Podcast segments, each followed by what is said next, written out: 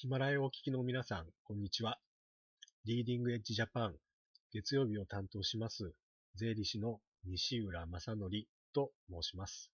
はじめまして、どうぞよろしくお願いいたします。えー、私自身、こういった音声の配信っていうのは初めての経験なんですけども、こちらで月曜日を担当するっていうことになりましたんで、いろんなお話ができればいいなというふうに思っております。で、今回は、えー、海外展示会、チャレンジしたらなんとかなったっていうテーマでお話を進めていきたいと思います。えー、私は普段税理士ということで、主に日本の法人のお客様の税務会計といったところをメインにやってるわけなんですけども、その日本の法人の中には、例えば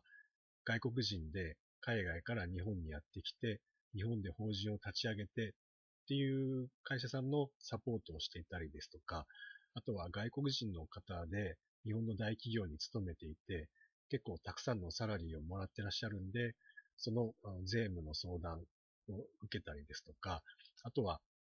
日本人の方で、え、海外に財産を持ってらっしゃって、その方のあの税務相談、サポートなんかもさせていただいたりもしています。そういった税理士という職業柄、自分自身何かこの商材を持って売ってるっていうわけではないんですけども、なぜその私がこのリーディングエッジジャパンに参加してるかというとこなんですけども、これは1年半ほど前にですね、海外展示会への出展にチャレンジしたっていう経験が大きなものになっているわけなんです。私自身、学生の頃から結構海外志向がありまして、ま、英会話サークルに入って、アメリカに1年留学してというところを経て、えー、こう海外にたくさん展開しているゼネコンに就職して、まあ、えー、そこを経て、今、税理士という形で仕事をしているわけなんですけども、これまでの仕事の中で、この直接海外とつながって仕事をしてるっていう経験は今までなかったんですよ。で、税理士っていう仕事柄、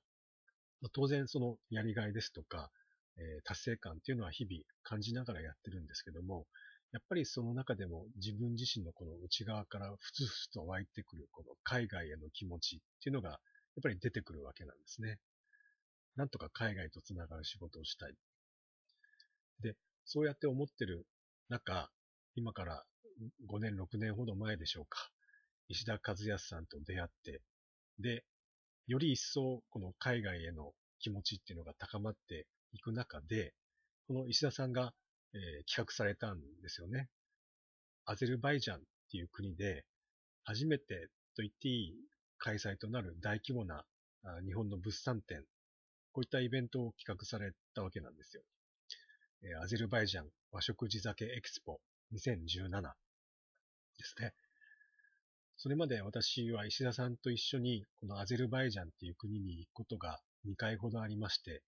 で、現地に実際に行ってみて、現地の人々と触れ合って、非常に感じたのが、このアゼルバイジャンっていう国の人々の温かさで超親日的であるっていうこと。あと、その国として、この未来に発展する可能性が非常に大きな可能性を秘めてるっていう国ですね。で、こちらに2回ほど行った経験があって、で、その非常に私も好きな国で、で、そこで初めての大規模な物産展を行うっていうことを石田さんから聞いて、あ、これはぜひ自分自身も参加したい。なんとかここに直接関わってやっていきたいなと思って、よし、じゃあ実際にこのエキスポ出展してみようっていうことで決意をしたんですよ。で、決意したんですけど、ちょっと待ってよっていうようなところで思いとどまるところがあって、自分自身この税理士っていうことで何か売る商材っていうのを持ってないよねっていうところとか、あとは日本ででもこの展示会に出展したことがないっていう中で、ましてや今回は海外で行うやつだぞ。本当に自分できんのかっていうふうに思ったんですけども、思ったんですけども、やっぱりこのアゼルバイジャンっていう国と直接関わって何かやっていきたいっていう気持ちが、そういう気持ちが勝ってですね、もうなんとかやるしかないっていうふうなことで決意をして、挑むことになったんです。で、まず最初にやらなきゃいけなかったのはもう商材集めですよね。何を売るか自分持ってないし。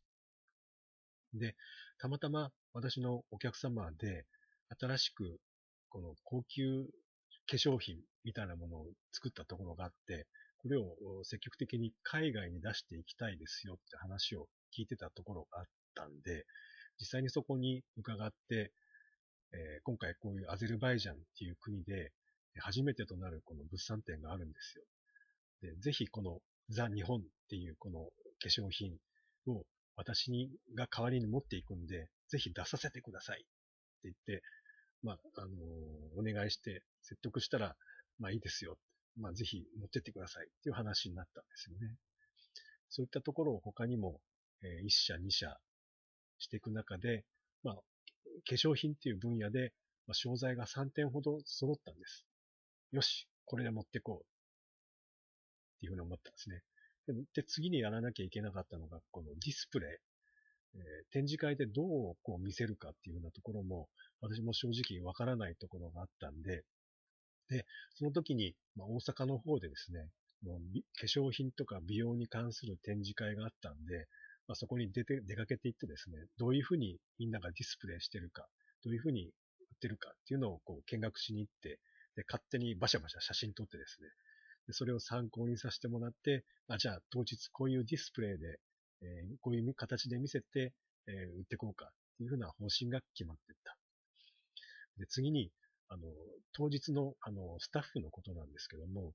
まあ、あの、エクスポをやっていく中で、当日通訳のスタッフさんが、現地のスタッフさんがいますよっていうふうなことだったんで、まあ、その人と二人三脚でやっていくしかないかなと思ってたんですけども、この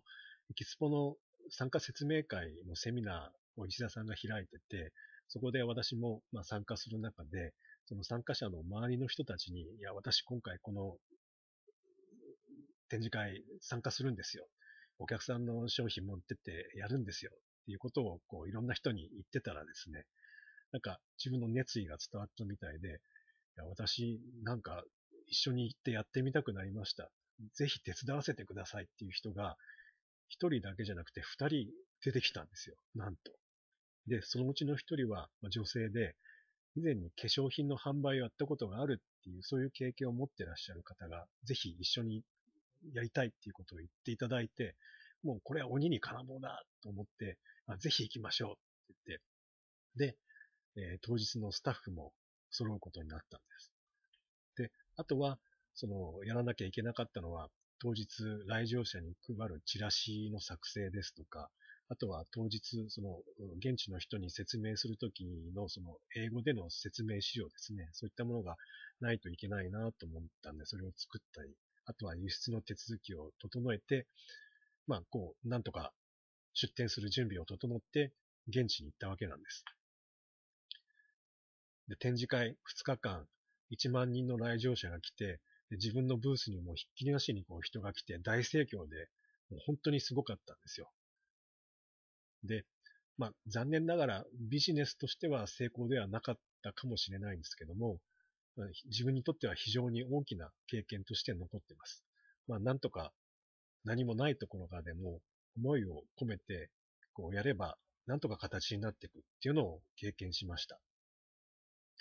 で、このリーディングエッジジャパンでは今後この海外反応拡大っていうことで海外の展示会を積極的にこう展開していこうということでやっています。